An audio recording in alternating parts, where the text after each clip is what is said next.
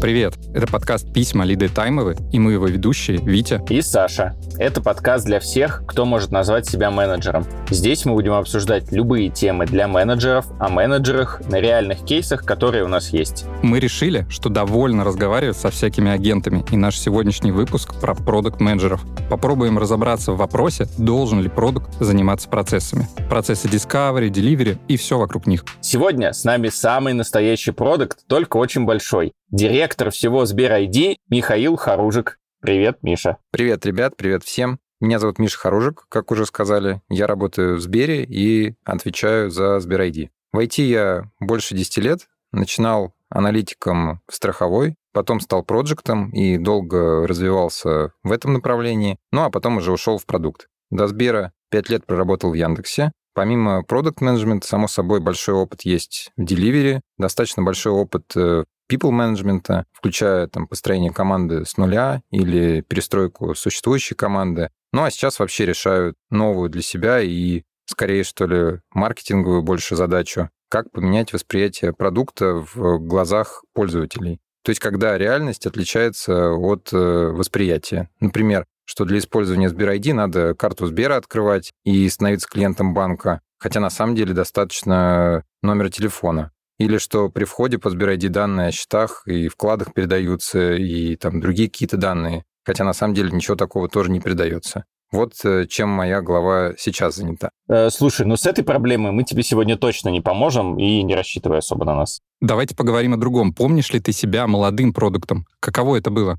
Э, конечно, помню. Тогда я не понимал, что я продукт, и не делал какие-то продуктовые вещи. То есть я был уверен, что у меня уже есть какой-то опыт, что я знаю лучше, чем э, другие, и что мы как команда знаем лучше, чем другие. Э, конечно, было какое-то внутреннее, скажем так, беспокойство насчет того, что а вдруг мы не правы. Но такими вещами, как вот Каздев, мы тогда, и я, в частности, не занимались и не думали, что это проблема. Более того, даже на данные как не сильно-то и смотрели. Так что очень хорошо помню. Ты гордишься вот тем самым продуктом, который ты тогда поднимал? В целом горжусь, потому что, ну, действительно, это была очень сложная штука, и она круто росла. Не горжусь э, теми проблемами, которые у нас там были, потому что они, конечно, в большом количестве были, и глядя на себя тогда, я понимаю, что я делал не так, и что сейчас я точно бы сделал по-другому. Мне кажется, это же и суть э, жизни вообще, и опыта, когда ты что-то делаешь, ошибаешься, потому что, ну, не ошибаться невозможно. Миш, ну, теперь уже ты опытный продукт, даже уже, как мы выяснили, директор, продукт-директор. Поэтому мы уверены, что ты поможешь нам разобраться с темой, которую мы сегодня будем разбирать. К нам в редакцию, в студию приходят письма от нашей хорошей знакомой Лиды Таймовой. Она присылает нам письма по вопросам, э, с которыми сталкивается в своей работе и просит помощи в том, чтобы разобраться с какими-то аспектами работы менеджера. Давай зачитаем, какое письмо нам пришло сегодня и постараемся помочь.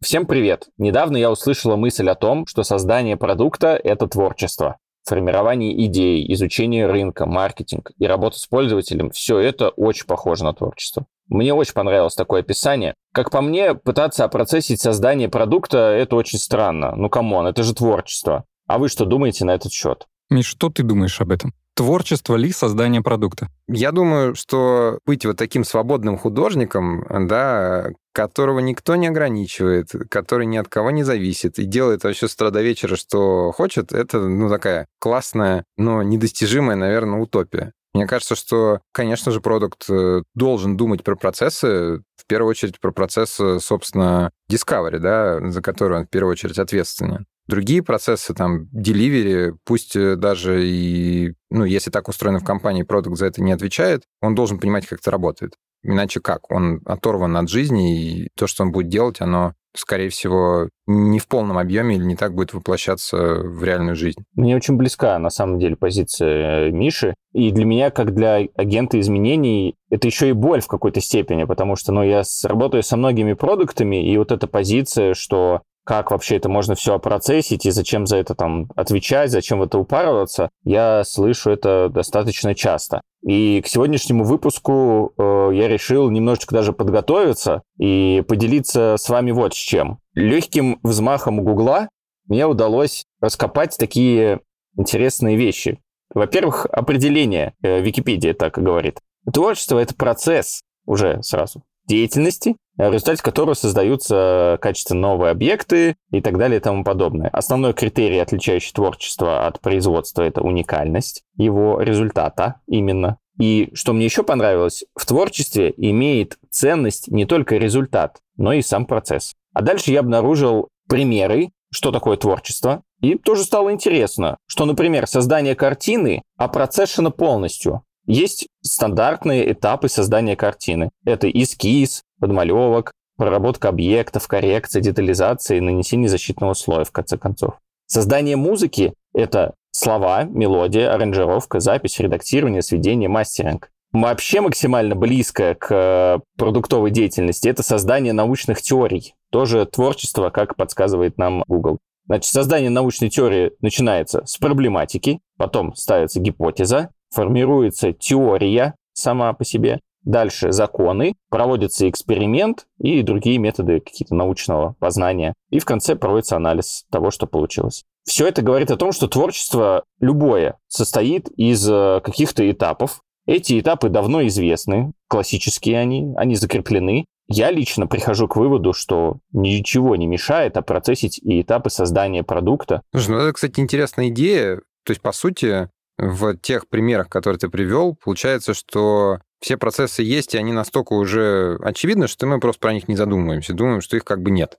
А в части там продуктов, э, ну, айтишных каких-то, которыми мы занимаемся, это еще не настолько устаканилось, может быть, плюс они, ну, достаточно сильно могут отличаться, да, чисто мобильное приложение или там что-то с офлайном как-то связанное. Поэтому, ну, действительно, это же такая традиционная вещь. Если ты хочешь что-то сложно сделать, ты сначала идешь от меньшего к большему, то есть у тебя разрастается, да, что нужно делать, а потом опять от большего к меньшему, если повезет в части упрощения, чтобы этот продукт ну, действительно был классный. Слушайте, хочу встать на другую сторону просто специально, а то вы спелись, кажется. Я слышу многих продукт-менеджеров о том, что они говорят о нехватке времени, о нехватке фокуса. И если они будут заниматься всем на свете, то и ничего не достигнут. Это такой сразу контраргумент, который вот приводится на ваши очень логические доводы. Что скажете? Ну, а тогда давай разделим вот действительно две мысли. То есть, с одной стороны, надо, не надо, с другой стороны, кому этими процессами да. заниматься. Вот э, ты говоришь, да, что там продукты жалуются на то, что нету времени, угу. э, что расфокус. Ну, хорошо, а кто мешает э, у них расфокус в чем? Что они делают 10 фичей одновременно, ну, пусть делают э, одну, да, но при этом по какому-то процессу от начала до конца и предсказуемо. То есть мне кажется, что отсутствие времени — это такой очень удобный аргумент, который очень часто принимают там к месту и не к месту. То есть понятно, что в IT и продукты там, и разработчики, все, ну, все перерабатывают, да, если сравнить там с э, стандартным временем работы. Ну, я вот такой аргумент не очень люблю, то есть я всегда начинаю челленджить, э, да, ну хорошо, нет времени, давай посмотрим, чем ты занимаешься. То есть что ты делаешь, все ли из того, что ты делаешь, оно действительно важно. И там дальше начинает выясняться, что а вот там делается что-то, что вообще на метрики никак не влияет. Почему это делается? Ну, там мы как-то давно решили, а ситуация уже поменялась. И когда ты проходишься, да, отсекаешь какие-то ненужные вещи, время волшебным образом находится, которое можно куда-то с пользой применить. Я с тобой согласен. Мне кажется, вообще это похоже на вброс, и его трудно отбить. И поэтому я бы предложил даже такие вернуться к основам. Можешь ли ты нам сказать, кто такой продукт менеджер Знаешь, я вот, наверное, определение давать не буду, но я расскажу про вопрос, который я обычно на собеседовании задаю. Скажи кратко, чем отличается продукт от проекта? Вот в чем разница в э, фокусе? И мой идеальный, скажем так, ответ это то, что продукт сфокусирован на Discovery, а Project сфокусирован на Delivery. Ну, там Project, э, Team Lead, неважно. Но фокус именно в Discovery. Да, дальше Discovery можно как-то раскрывать там, да, но так или иначе это, ну, упрощенно, а что мы делаем? Что и зачем? Какая цель там вообще этого стоит? То есть зачем мы делаем продукт, для кого, для чего? Кого, для чего, да. Вот завтра мы его сделали. Вот что случилось? Если мы, например, себе как-то заранее не определили, а что, ну, вот эти критерии успеха, какие они будут, да, то а как мы определим, мы достигли успеха или нет? Это такая тоже традиционная проблемы. Слушай, а есть ли какие-то разные школы, скажем так, продукт-менеджерства? То есть если, к примеру, понимание там, российское, американское, европейское, нет ли у тебя такой информации? Отличаются ли продукты, вот, э, не знаю, IT, не IT, по странам, по какому-то еще принципу? Ну, плюс-минус, на самом деле, кажется, что везде одно и то же. Но, наверное, такое вот э, отличие, которое заметно, это скорость, да, и вот э, там фокус на результате. Например, если ты в европейских компаниях посмотришь, там вот как-то больше обдумать, более размеренно, да, решение должно быть точно правильным. Там вот этот вот, вспоминаю, фреймворк 4D, да, Discovery, Design, Delivery, Deduction. Мне кто-то, помню, говорил, что вот будешь проходить собеседование, ты вот про свои фичи рассказывай вот в разрезе этого фреймворка. Так лучше заходит. И вот что там мы вот решили сделать какую-то фичу, вот подумали, там сделали какие-то исследования, вот про это вот. А у нас, э, ну, не значит, что мы тоже данные не используем, но все-таки больше фокус вот быстрее что-то сделать. Это больше ближе вот э, к американской модели. Но это вот из того, что я знаю. Я здесь э, ни в коем случае не специалист, потому что я в этих странах ну, долго не работал. Я работал с какими-то партнерами там европейскими и американскими. Ну, скорость, да, она в Европе более размеренная, низкая. То есть там нормально, что тебе на письмо, например, несколько дней не отвечают, это не считается, что как-то что-то плохое. А как проявляется вот это сделать быстрее в твоей работе? Слушай, ну это я бы это характеризовал как вовлеченности, вот что ты горишь этим. Ну, к примеру, да, вот большая компания. Если компания большая, она автоматически имеет какую-то степень бюрократии. Угу. И эта бюрократия очень часто она нужна. С этой бюрократией можно жить по-разному. Вот ты, например, продукт, делаешь какую-то фичу, и ты зависишь от большого количества смежников из э, других э, подразделений компании. И ты можешь их просить вот что-то сделать э, в разном формате. Можешь там написать и ждать, пока они тебе ответят. А можешь там написать, потом позвонить. Они тебе скажут, что у нас вот стандартный процесс, это там две недели ждать сначала очереди, потом мы посмотрим. Можешь там найти руководителя, как-то с ним поговорить каждый день их пинговать, пинать. Они могут это ну, не очень хорошо воспринимать, но так или иначе ты быстрее точно совершенно сделаешь, нежели если ты будешь вот идти полностью по процессам. А некоторые инициативы, я вот это прекрасно на своем опыте знаю, они вообще могут не случиться, если ты вот не будешь периодически, как говорил вот мой э, один из э, руководителей, вот ты видишь дверь, вот иногда ее надо там попытаться как-то вот спокойно открыть, просто подойти, ручку нажать, да, она не открывается, там постучать, подождать, позвонить. А иногда взорвать надо. Ну вот надо. Ты не можешь взрывать все двери. Выжженное поле потом остается. Но иногда надо. Поэтому желание вот прямо это сделать, оно уже не ограничивается, не знаю, с 9 до 6, не ограничивается процессами, еще чем-то. Если ты замотивирован, ну, ты, значит, ищешь возможности, как это сделать. И какие-то барьеры, ну, автоматически преодолеваешь.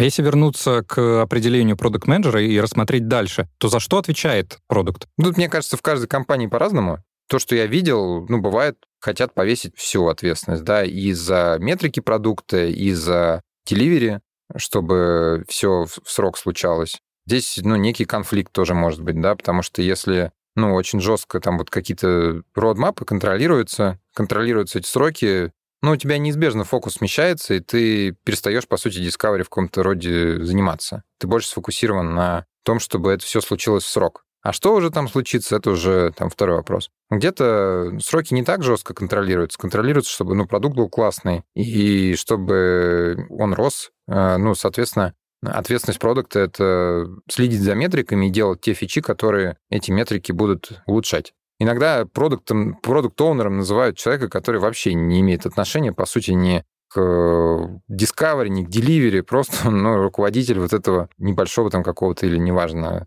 подразделения, отвечает за какой-то кусок там процесса, бумажного даже. Ну, я такое видел. Это, мне кажется, тоже сейчас модное слово, да, продукт owner, которое часто не к месту применяется. Вот мне кажется, ту разницу, которую ты подчеркнул, что продукт э, занимается discovery, а project delivery, я бы даже раскрутил. То есть есть э, действительно продукты, которые больше отвечают за то, чтобы составить какой-то roadmap, в нем показать конкретные сроки и контролировать, чтобы эти сроки случились. И вот кажется, это больше про проекта, про человека, который скорее контролирует сроки. Продукт все-таки это человек, который развивает продукт и отвечает за метрики продукта.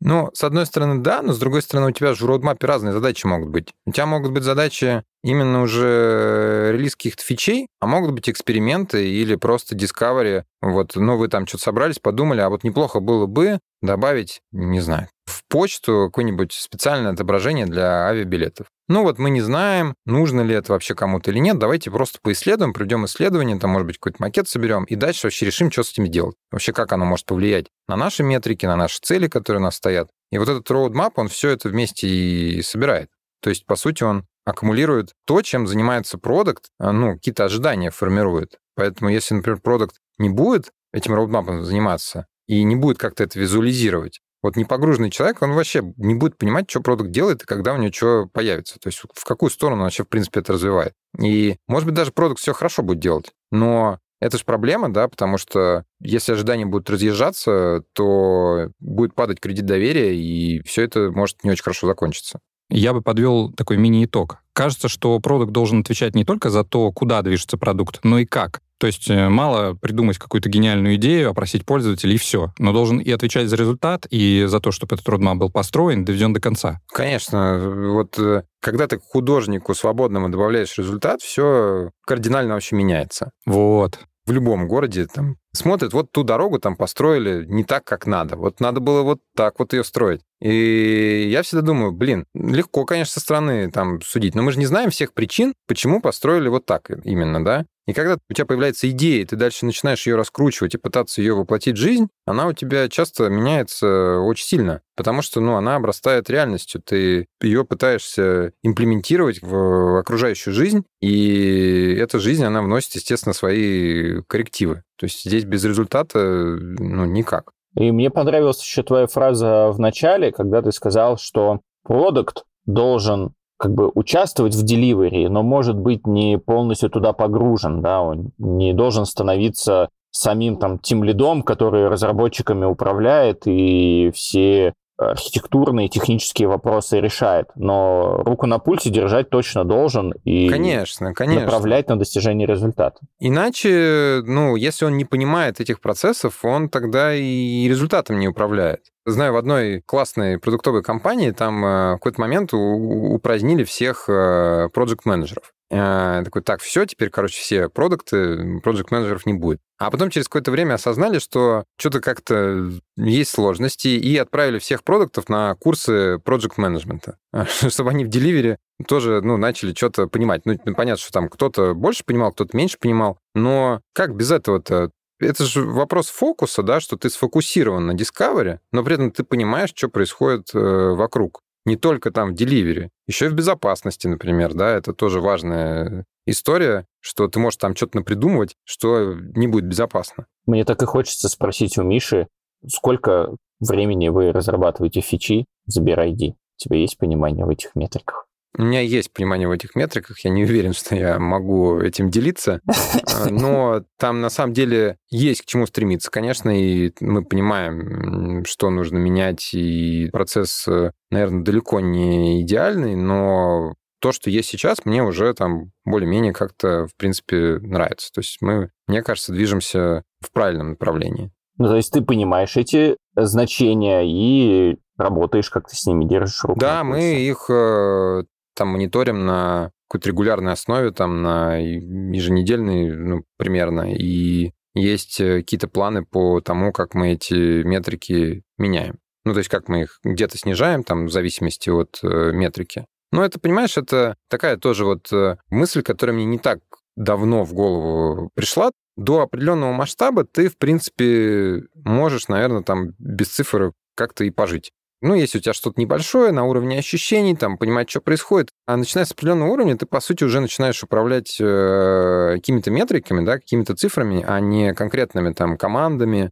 или чем-то еще. То есть ты что-то делаешь, у тебя этот отклик случается там фиг знает когда еще, да, э, ну, результаты того, что делать. Как, как вот я недавно сдавал на права шкипера, и там вот ты крутанул штурвал, ничего не происходит. Ну, я как привык на машине, поворачиваешь, ничего не происходит. Дальше начинаю крутить. Мне капитан говорит, что ты крутишь? Ну, подожди, ты сейчас вот раз, два, три, вот начало происходить то, что ты сделал там три секунды назад. А здесь еще дальше вот эта вот дорога. И получается, что если у тебя нету цифр, по которым ты следишь, ты не можешь вообще оценить, ты в правильном направлении ты движешься или нет. То есть есть две критические вещи. Это определить цель, куда ты движешься, вот почему важна там стратегия, да, в частности. И просто надо делать самому, да, а не когда какая-то сторонняя компания что-то придумывает и такая как неприжившаяся идея. И у тебя есть метрики, по которым ты отслеживаешь движение к этой цели тогда все складывается. Получается, если мы сказали, что ответственность продукта — это развитие продукта и результат, но давайте по полочкам разберем. Все-таки чем должен заниматься продукт? Ну, в моем понимании, он сначала определяет какую-то стратегию, какая цель вообще, что мы хотим, что мы хотим добиться на недолгосрочной перспективе, да, и какую-то тактику дальше, как мы к этой цели пойдем, что нам для этого нужно сделать. То есть там какие-то верхнеуровневые такие блоки, ну и дальше уже это все укладывается в некий roadmap, там его первая часть более уточненная, ну и чем дальше, тем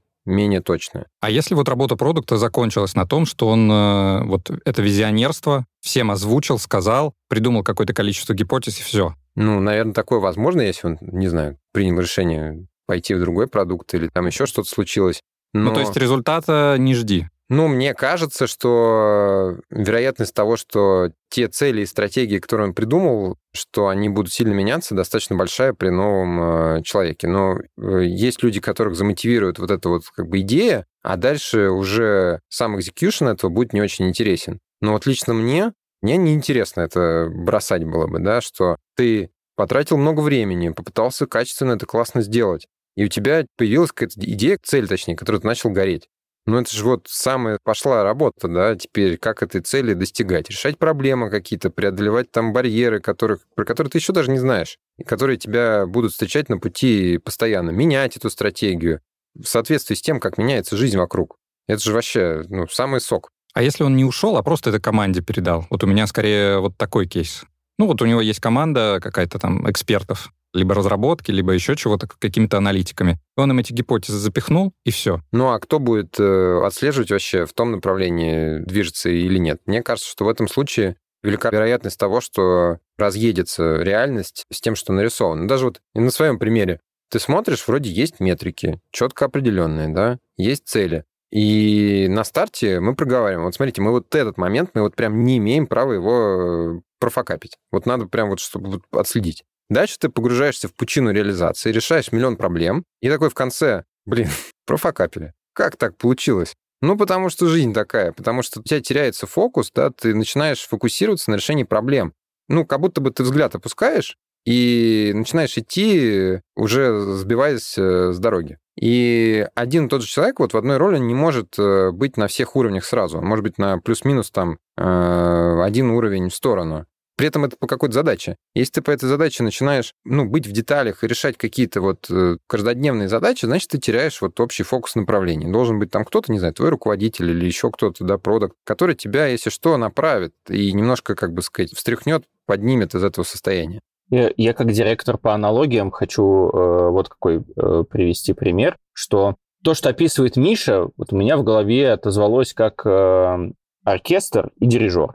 Ты как продукт дирижер, у тебя, как у продукта, есть оркестр из разных специалистов, там духовые, ударные, скрипки, еще кто-то, и если ты вдруг отдашь им, ну, такое, типа, я написал произведение или выбрал произведение, которое мы будем сегодня играть. Вот вам, ребят, листовки, короче, вы все крутые специалисты, играйте, ребята, пожалуйста. Наверное, с большой долей вероятности все начнут играть там не в ритм, не в такт. Кто-то начнет свое что-то туда привносить в каждую партию, а дирижер пойдет кофеек пить ну, так и не работает оркестр, да, и всегда есть дирижер, который следит за каждым, у него есть фокус на общей картинке, но и э, управляет каждым из э, направлений, да, в команде, в оркестре. Мне кажется, это очень уместно и правильно. Ну да, акценты какие-то расставляет там тоже, да, когда вживую играют, они же каждый раз исполняют произведение уникально, по-разному. Да, и да. При этом здесь нельзя сказать, что дирижер важнее, да, там, чем э,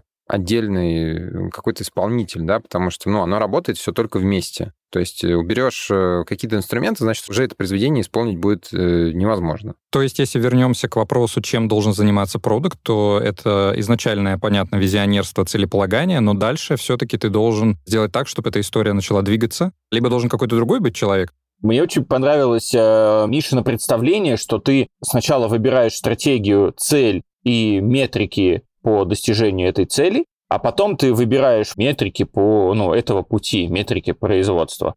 И как бы управляя и теми, и другими метриками, ты ведешь этот э, корабль Самая главная фишка вот этой истории, как мне кажется, это то, что когда у тебя возникают какие-то там неизбежные влеты новых задач там или еще что-то, ну, либо прилетает новая задача, типа делать или не делать. И вот если у тебя цели и метрик нет, тебе очень сложно ответить на этот вопрос. Особенно если это прилетает, например, от руководства. А когда у тебя это есть, тебе очень легко ответить на вопрос, э, так, хорошо, это влияет на мои метрики? Влияет, вот так. Эти, это влияние помогает мне достигнуть этой цели? Помогает. Хорошо, значит, вопросов нет, мы это будем делать. Не помогает. Зачем мы это делаем тогда? Ну, там могут быть разные причины, на самом деле, когда мы будем делать такие задачи, это нормально, да, мы не в вакууме живем. Но это четко нужно понимать, что мы делаем эту задачу, она не влияет на наши э, долгосрочные цели, но мы понимаем, что там, например, для бизнеса компании это нужно, поэтому мы это делаем. Но все четко осознают, что мы тратим время чуть-чуть как бы в сторону, если говорить в разрезе нашего продукта, но в разрезе всего бизнеса это нужно. Мне пришел в голову мем, к тебе приходит э, руководитель и говорит, почему мы не делаем эту задачу, и вставка из интервью Миш, мне пофиг, я так чувствую. Простите. Имеешь право на такое.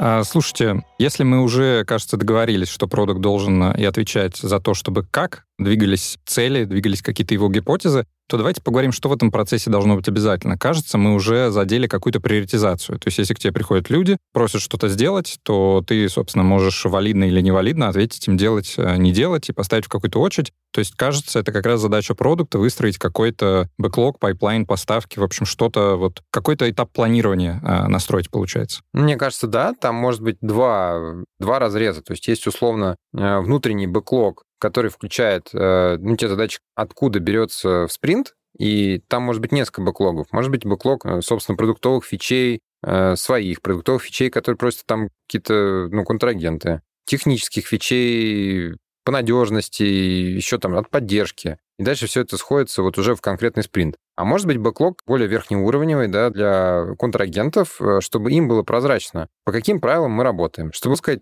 мы можем сделать, Вопросов нет. Мы можем добавить, да, но вот, вот такие критерии. Слушай, ты задел хороший вопрос. Э, получается, продукт должен, э, ну, по крайней мере, мы сейчас так утверждаем, рассматривать не только продуктовые фичи, но и технические, но и сервисные, какие-то регуляторные и так далее. То есть это все входит э, в ну, его а зону. Конечно, если он не будет делать какие-то технические фичи, если он будет говорить там технической команде, что ничего не знаю, на метрики это не влияет, не будем делать. Но Э, обычно все это не очень хорошо заканчивается, и там, если продукт особенно сильно-сильно растет, надо пересматривать, перестраивать архитектуру. Если ты этого вовремя не сделаешь, заранее, да, не заложишь на это ресурсы, у тебя все очень плохо кончится. Я хочу, чтобы ты сейчас ответил на, мне кажется, очень популярный вопрос. Я его э, в комьюнити тем лидов встречаю. Он звучит так. Как продать техдолг продукту? И давай я перед этим выскажу свое мнение. Мне этот вопрос вообще дико не нравится. Вопрос стоит так, как э, что нужно что-то продать. А что ты считаешь? Да я вот так же, как ты считаешь. Вообще зачем там что-то продавать? То есть если нормально построено общение в команде, есть э, доверие, люди сработаны между собой, там не надо продавать. Просто тимлит приходит и говорит, дорогой продукт, вот смотри, вот это надо сделать, если мы это не сделаем, будет вот это. Ага, окей, а что будет, если мы это сделаем там не завтра, а послезавтра. Ну, нормально там. Или а, нет, э, плохо, потому что тогда уже у нас запас по производительности, мы можем упасть там еще там что-то. Ну, окей, значит, будем сейчас как-то планировать. Продавать надо, может быть, э, куда-то наверх там, да, где люди не погружены. Здесь же максимальный уровень погружения внутри. Снаружи, да, там часто надо продавать, и не в плохом смысле этого слова, потому что многие вот оценивают в такой негативной коннотации продать. Я считаю, что это вообще классная история. То есть надо уметь просто объяснять то, что ты делаешь, даже пусть это сложные вещи. Если ты легко это объясняешь, значит, ну, просто с тобой легче работать. Сейчас вы затронули уже мою э, любимую тему, э, когда ко мне тоже приходят тем лиды или приходит продукт, жалуются на неидеальность процессов, что там, знаешь, не предусмотрено, короче, какие-то вещи, давайте мы там 5% на это всегда закладывать или какие-то другие, короче,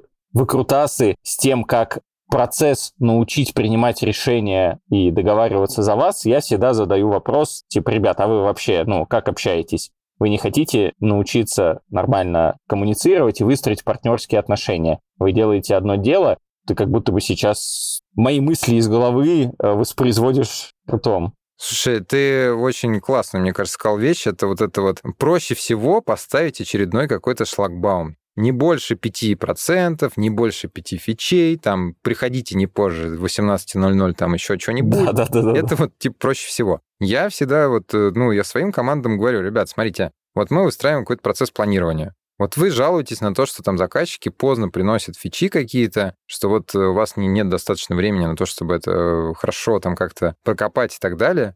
А я вот вам простую вещь скажу. Вот вы верите в то, что вы можете их поменять? Ну, у них сложный бизнес, они тоже не просто так это делают. То есть у них случилась какая-то, не знаю, какая-то сделка, все, надо делать. Мне кажется, надо просто поменять отношения, да, что жизнь вокруг меняется. Она не по расписанию устроена, да, ты можешь бороться с этим, а можешь это принять и попытаться адаптироваться. Вот как это традиционная тоже, мне кажется, вам будет очень отзываться история расписания релизов. Да, блин, какое расписание? Ну, зачем? Хорошо, может быть, где-то там что-то удобнее от этого, но в принципе мы живем не по расписанию. И мне кажется, гораздо круче будет, если ты понимаешь, что у тебя релиз занимает там условно там 5 часов. Вот от момента, когда ты внес какое-то изменение мельчайшее, прошел регресс, все оттестировал, все хорошо выложил, раскатилось на, на все. Все, это дает тебе возможность э, легко планировать. Сейчас как будто бы с этим должно быть попроще, да, с учетом больших количеств э, CI-CD практик, которые любая компания у себя внедряет. Это, точнее, DevOps практик, наверное, будет правильнее сказать. Это огромное количество практик по QA-инженерии, да, автоматиз... автоматизации, регрессов. Должно быть намного проще. То есть, если бы ты 10 лет мне такое сказал, я как бывший QA-инженер сказал, блин, Миш, ну давай я тебе сейчас посажу со мной регресс внеплановый делать, посмотрим, как ты запоешь. Но сейчас я думаю, да, это должно быть попроще все. Смотри, я тут немножко другое имел в виду, что инструменты-то есть сейчас, да, но чтобы их внедрить, нужно время. И достаточно большое порой. Но я тут говорил больше про аспект человеческой природы. Человек всегда хочет как-то все вот как-то вот там стандартизировать, как-то вот подосп... ну так проще воспринимать. И я тут скорее про это. Даже вот ну, команды живут вот как раз в современных процессах, но они такие, давайте сделаем здесь там расписание. Давайте мы не будем здесь делать расписание. То есть я скорее вот про человеческий аспект. Но давайте вернемся к планированию. Мы разобрали, что там должно быть соотношение э, того, что мы делаем с целями, должны быть конкретные какие-то правила игры, но все-таки на здравом смысле. Да, нужно обязательно включать не только бизнес-задачи, но и технические другие. Это тоже все работа продукта. Э, но ты дальше говорил э, о том, что продукт, скорее всего, далее переходит к родмапу, построению какой-то последовательности, там, поставки его фич. Вот что это вообще такое? Простой ответ на вопрос, когда что будет. Ну вот какие-то ключевые вещи. Вот именно ключевые вещи. Вот э, как я там, что я прошу от своих продуктов, от своих команд. Ну, например, прилизим там, не знаю, какой-нибудь там новый способ входа. И вот э, есть какая-то предварительная стадия, когда мы прорабатываем это все со всеми, согласовываем и так далее. Ну, наверное, это важно, но в целом мне важно, когда этот способ входа будет доступен, вот уже вот я смогу потыкать в своем телефоне э, и им воспользоваться. А промежуточный результат, что мы что-то там куда-то раскатили, но еще не включили, ну, наверное, он мне в меньшей степени интересен. Поэтому вот когда, что случится, ключевые какие-то вещи. Я бы попробовал переформулировать. Мне кажется, roadmap — это инструмент, не который «когда что будет», а который «когда что хочешь». Потому что «когда что будет» — это, это еще надо попасть э, в, там, в эти в эти сроки. А вот когда что хочешь, ты можешь легко нарисовать. Тебе для этого вообще никто не нужен. Ты это накидал на календарик. И все, получил roadmap. Ты, с одной стороны, прав. У меня, наверное, уже тут профдеформация. У меня это когда что будет. Хочет, да, пожалуйста, но тут э, дисциплина экзекьюшена, она все-таки важна. Хотя это создает другую проблему, да, что когда нет вот этой вот свободы, понятно, что вот нулевая толерантность к ошибкам, грубо говоря, там, да, по срокам, то, ну, объективно это снижает часто качество, это снижает э, возможность э, изменить в ходе реализации. Мне вот лично кажется, что когда в родмапе лежат э, какой-то набор маленьких задач э, с кучей дат, и построен какой-то жуткий ган зависимостями, это что-то жуткое, да.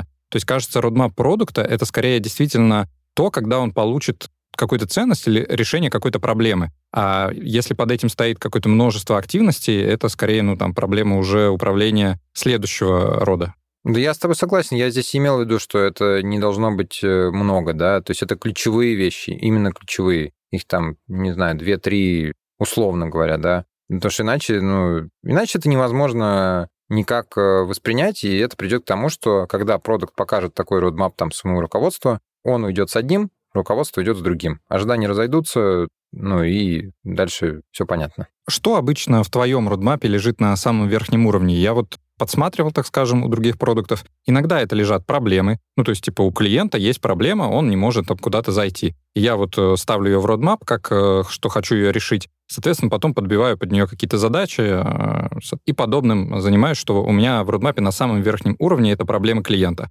Кто-то ставит конкретные крутые функциональности, которые приносят прям суперценность и влияние на метрики. Кто-то еще что-то. Вот что в твоем родмапе на самом верхнем уровне? Это зависит, на самом деле, от того состояния, в котором находится продукт, да, и если сейчас, например, ты понимаешь, что много проблем, ну, значит, ты на этом фокусируешься, и это выносишь э, наверх. Но тут же тоже вопрос ожиданий. То есть ты этот roadmap делаешь для кого? То есть приносит тебе его продукт, ты на него смотришь, и ты считываешь по тому, что он подал в первую очередь, как он мыслит, по сути. И если ты видишь там не то, что ты ожидал, ты про это говоришь, что а почему вы вот эти задачи делаете? У нас же сейчас вот куча как бы проблем, которые мы не решили.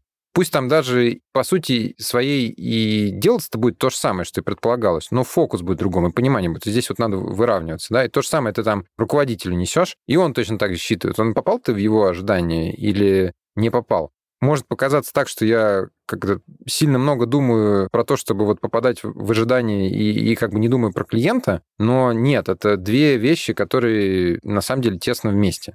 Мне очень понравилась твоя мысль, что то, что находится на верхнем уровне, то и является фокусом для продукта. Если он, к примеру, составил на верхнем уровне все из каких-то гипотез, то человек, который там с ним как-то работает, э, дает ему обратную связь, может быть, проверяет результат, то он, возможно, и не поймет, э, на что фокус продукта нацелен. Так и сам продукт, может, не понимает вроде как цель обозначили, вроде все ее одинаково воспринимают, а на самом деле по-разному воспринимают. И вот он у него и результаты будет такой, что гипотезы будут исследованы, а результаты ну, какого-то значимого не будет. Здесь на самом деле я вообще злой человек в части формулировок. Те люди, которые со мной работают, они знают. Я их все время мучаю, что вот, ну, каждое слово вот в таком месте важно. Вот важно, на самом деле, писать правильно, да, этот понял так этого, этот понял не так. И чем дальше, тем больше расхождений, и тем больше будет сделано не то, что, по сути говоря, надо. Давайте продолжим э, узнавать, чем должен же заниматься продукт-менеджер. Мы разобрали планирование. Что там еще?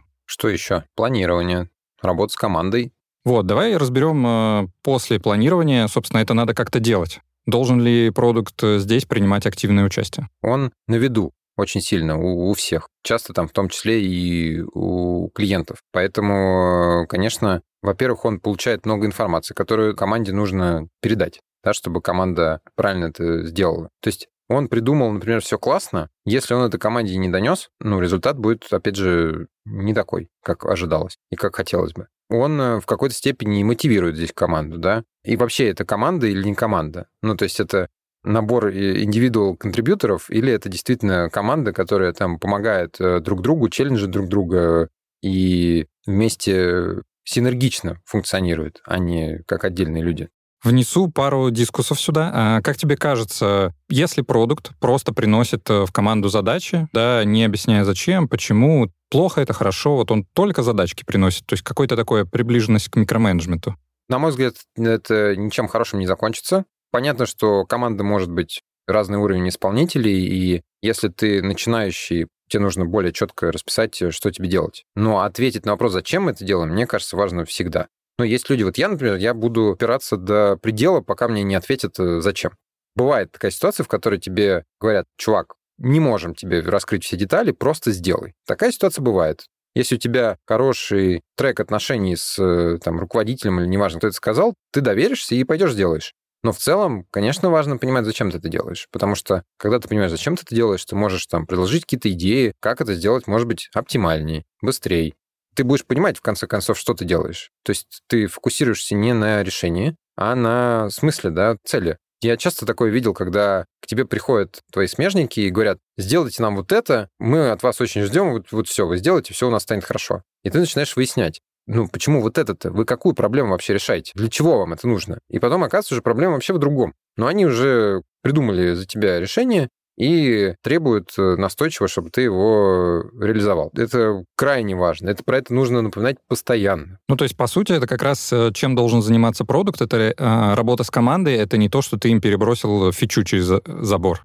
Ну, конечно, это как, знаешь, более близко к вам, да, аналогия. Там вот Саша сказал, что ты, ты тестированием занимался. Ну, вот тебе разработчик там перебросил, типа, тестируй. Все, ничего не знаю. Вопросы мне задавать нельзя, э, сам разбирайся. Ну, что там получится? Мы еще не разобрали такой аспект, как э, мотивация э, после достижения результата. Ты приходишь к своим командам э, рассказывать о том, какие результаты вы достигли за квартал, за год, за месяц. Как то даешь обратную связь о достижениях вашего продукта инженерам? Я вот здесь э, короткую историю расскажу про себя. Я очень много времени трачу на рефлексию и задаю себе вопросы, а что я сделал не так, а как это можно было сделать лучше и так далее. Вот это вот такое самокопание, оно нужно, ценно и так далее. Но один там умный человек мне как-то подсказал, а ты возьми, выпиши, вот что ты хорошо-то сделал. То есть вот свои успехи какие-то. Я думаю, блин, да что, хвалиться, что ли? Ну, ты же для себя выписываешь, да, ты никому это можешь не показывать. Просто выпиши, вот посмотри. Я выписал и понял, что действительно это мне было очень ценно с точки зрения энергии, да, потому что когда ты занимаешься самокопанием и анализом, а что ты сделал не так, то ты энергию тратишь, и как бы она может закончиться. А так это тебе дает, э, наоборот, в плюс. Э, и, ну, с командой здесь, мне кажется, то же самое. Важно отмечать успехи. Если есть проблемы, открыто о них э, говорить, у нас там есть практика, что мы раз в квартал устраиваем общие встречи команды, есть какие-то каналы, да, где мы, ну, какими-то вещами делимся, рассказываем. Хотя мне давали обратную связь, что я э, маловато там, может быть, хвалю и... Ну, потому что здесь, э, опять же, ты думаешь, блин, что хвалить? Вот я лучше дам развивающую какую-то обратную связь э, в том плане, что чтобы человек лучше стал. Но надо хвалить все-таки, да, это людям ну, дает вот эту энергию, и это ценно.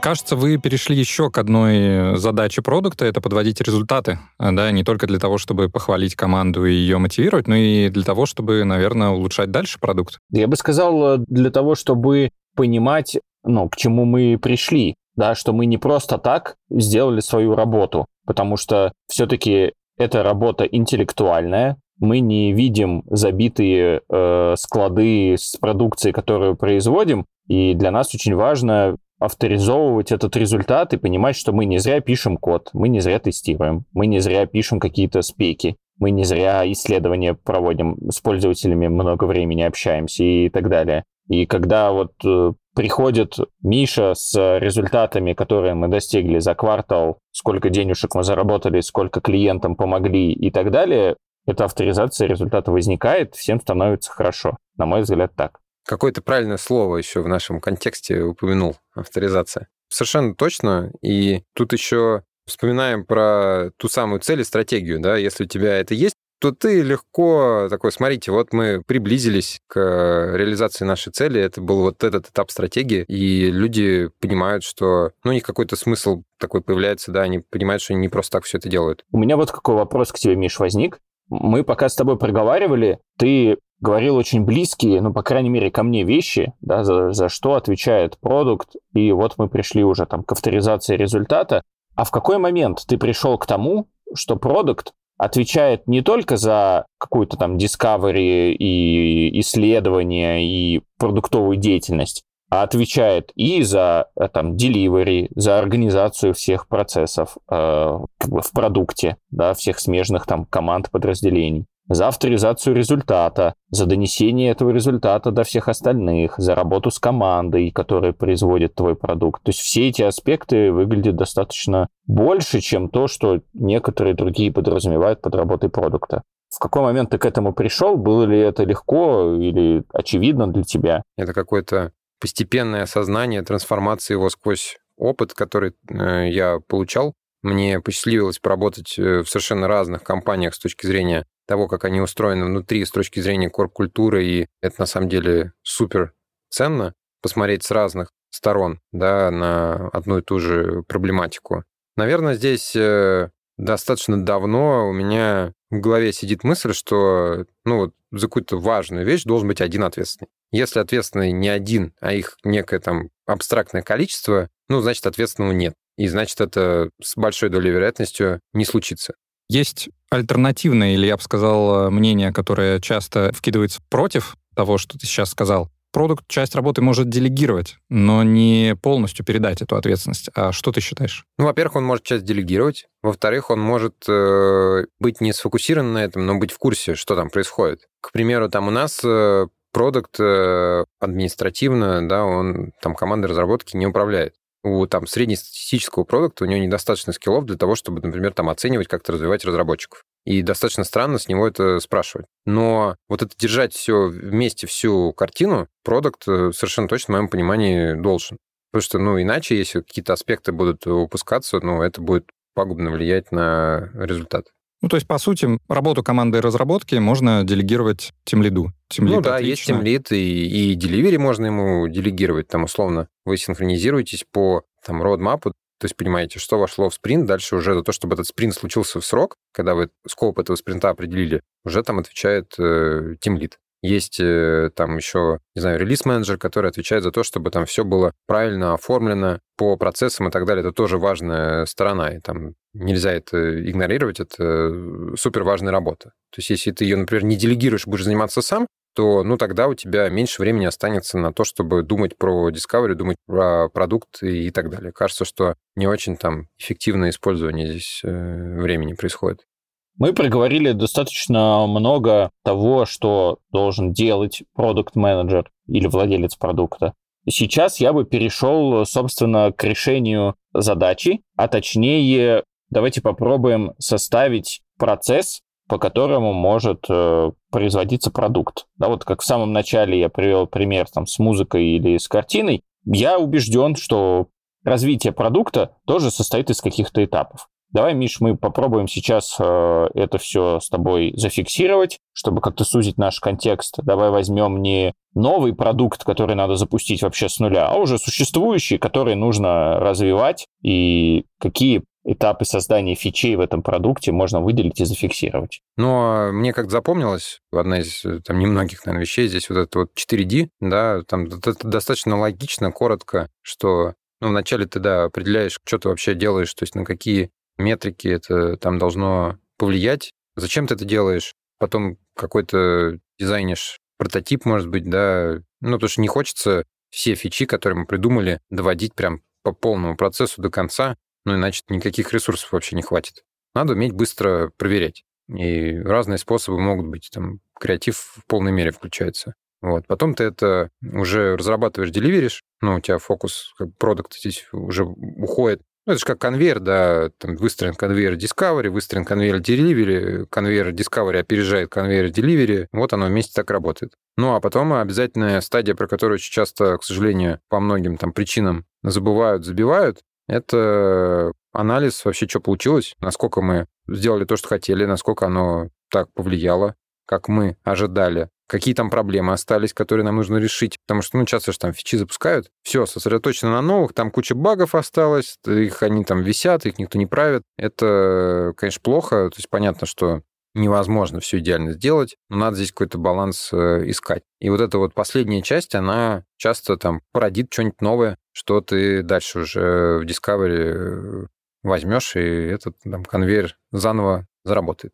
Выстраиваешь ли ты какие-то процессы, систематизацию, визуализацию этих конвейеров? То есть вводишь ли ты тест-трекеры, вводишь ли ты какую-то документацию вот на своих примерах? Ну да, конечно, мы выстраиваем этот процесс. Там у нас э, много, на самом деле, разных процессов э, помогают с этим там, специально обученные люди. И э, ну, я же вот, я в целом отвечаю за продукт, и у меня есть продукт лид, который в том числе за эти процессы отвечает. Есть там часть отдельная, это дистрибуция, то есть мы активно же идем, там на внешний рынок ставим предлагаем партнерам э, интегрировать э, Сбер ID для того, чтобы можно было входить. ну, достаточно много преимуществ для них несет. Ну, везде, да, есть люди, которые за эти процессы ответственны. Мне хочется на это посмотреть верхнеуровнево, и вот, ну, чтобы я быстро в какую сторону мы движемся, да, где у нас есть проблема определить, да, чтобы эти проблемы быстро решить. И здесь вот эта вот визуализация, она как раз ну, очень нужна. И мы проходим там с, с кем-то быстрее, с кем-то в несколько итераций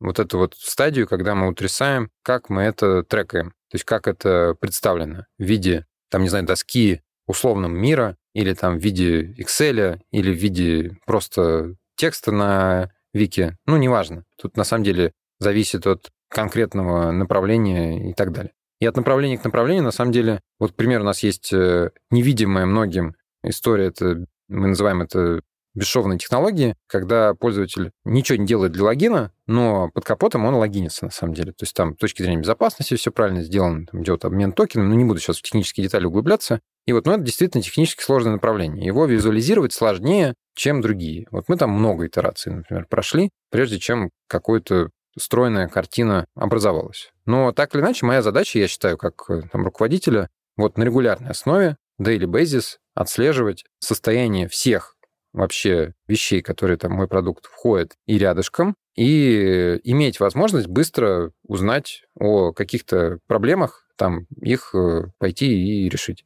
Можешь поделиться вот э, именно на своем опыте, какие визуализации используешь ты, какие используют там ребята в командах, какие продукты, может быть, которые работают с тобой, как-то, может быть, разложив даже по уровням. То есть вот куда ты смотришь каждый день, а куда смотрит э, разработчик, который вот уже в итоге все реализует? Ну, за разработчиком мне сложно тут, наверное, сказать будет. Я много куда смотрю. У нас пока я не знаю, вообще это достижимо или нет, что будет один дашборд, на котором будет все вообще, и вообще супер э, это лаконично, и вот ты только на него будешь смотреть. Ну, наверное, это мало достижимо. Ну, куда смотришь? Ну, во все инструменты, там, визуальные какие-то, да, представления, те же самые, там, эти доски, презентации, да, почта, дашборды, естественно. Ну да, это цифры в основном. То есть в любом случае это цифры. То есть ты в основном фокусируешься на цифрах, а кто фокусируется на каком-то следующем уровне тогда? А что ты имеешь в виду следующий уровень? Ну, то, как эти цифры будут достигаться. Ну, так э, есть же ответственные команды, там ответственные продукты, которые тем лиды, которые это все делают. То есть я туда погружаюсь в том случае, если есть какие-то сложности, да, если там что-то регулярно не случается, сроки переносятся, ну тогда я, естественно, погружаюсь до, до болтов. Если мне достаточно уровня визуализации, которую они мне дали, я ответы на вопросы получаю, получаю прогнозируемый результат, ну, значит, хорошо. Давай я попробую переформулировать, чтобы проверить, как я тебя понял. У тебя есть уровень тимлидов и продуктовых менеджеров, которые отвечают там каждый за свой аспект большого продукта, за свою какую-то часть. У них есть визуализация, э, есть дополнительные инструменты, такие как э, дашборды с метриками, разные текстовые артефакты, разные презентации артефакты. И ты, уже являясь как бы продуктом всего этого большого продукта, управляешь этим продуктом, используя скорее такие верхние уровни артефакты в виде дашбордов с метриками и какими-то каденциями, там, регулярным обменом э, информации, обратной связью. Ну да, примерно так. У нас э, есть три там основных продуктовых направления, вот как мы поделены. В каждом продуктовом направлении есть э, несколько команд, и есть, э, ну, вот руководитель продукта, да.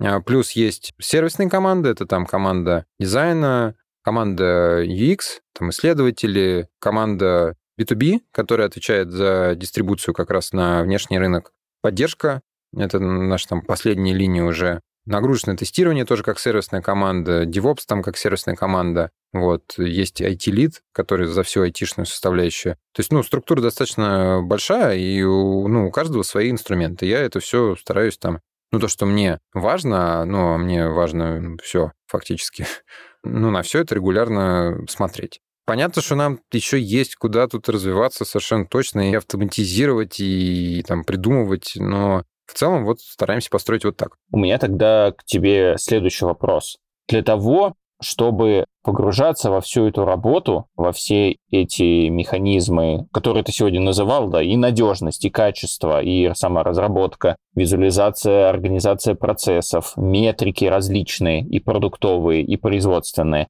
Для этого же всего нужно очень много всего знать. Как продукт-менеджеру давай возьмем сейчас не супер опытного директора, да, уже какого-то крупного продукта, а классического продукт-менеджера, у которого есть один какой-то небольшой продукт, и он его развивает. Как ему развиваться во всем этом? Как ему не забивать на все это? Откуда столько знаний это брать ему?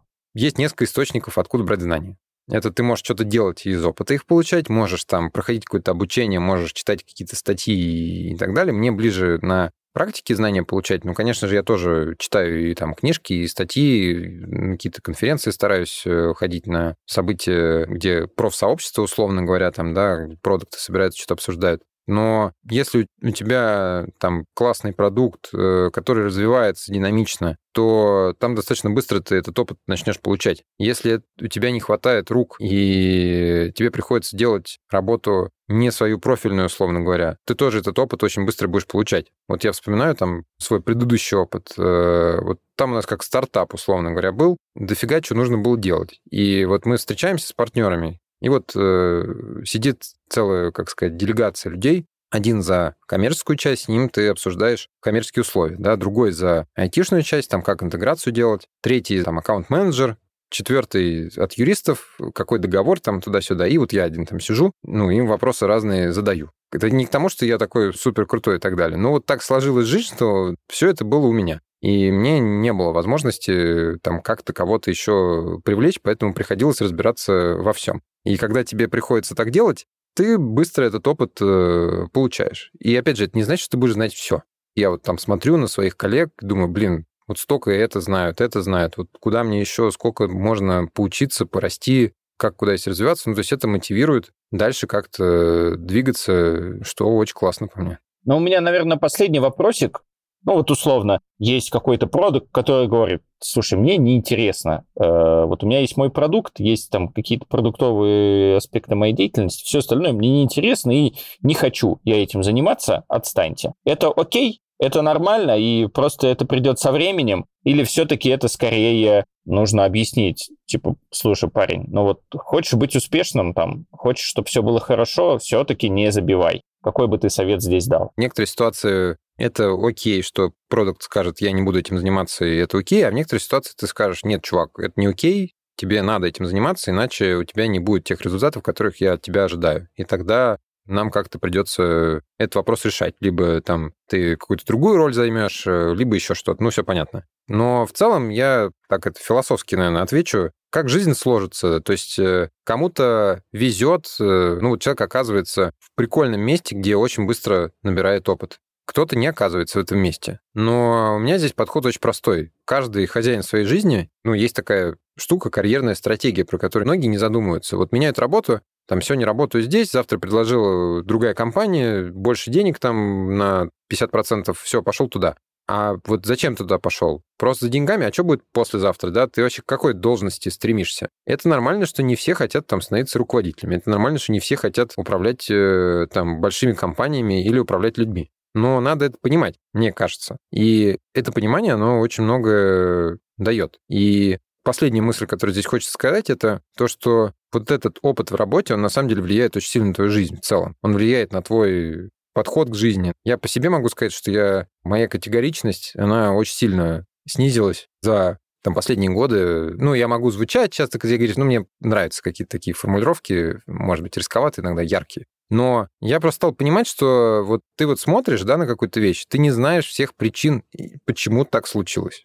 Если ты не знаешь этого, ну, значит, э, не суди, да, посмотри, подожди. Очень легко сделать преждевременный вывод. Ну вот, наверное, на такой философской ноте на этот вопрос я бы ответил вот так. А я вас э, с философской ноты на самом деле верну в нашу тему, чтобы, кажется, продукт понимать, да, э, нужно знать, чем он должен заниматься и знать, за что он отвечает. Что мы сегодня с вами и разобрали. За что, Миша, тебе большое спасибо. Да, спасибо вам, что позвали. Было на самом деле очень интересно и пролетело как одно мгновение. Спасибо большое. Мне кажется, мы сегодня массу вопросов э, разобрали и помогли не только нашей лиде, а и вообще всем, кто задумывался о продукт-менеджменте. Спасибо большое, Миша, Витя, и всем пока. Всем пока. Пока.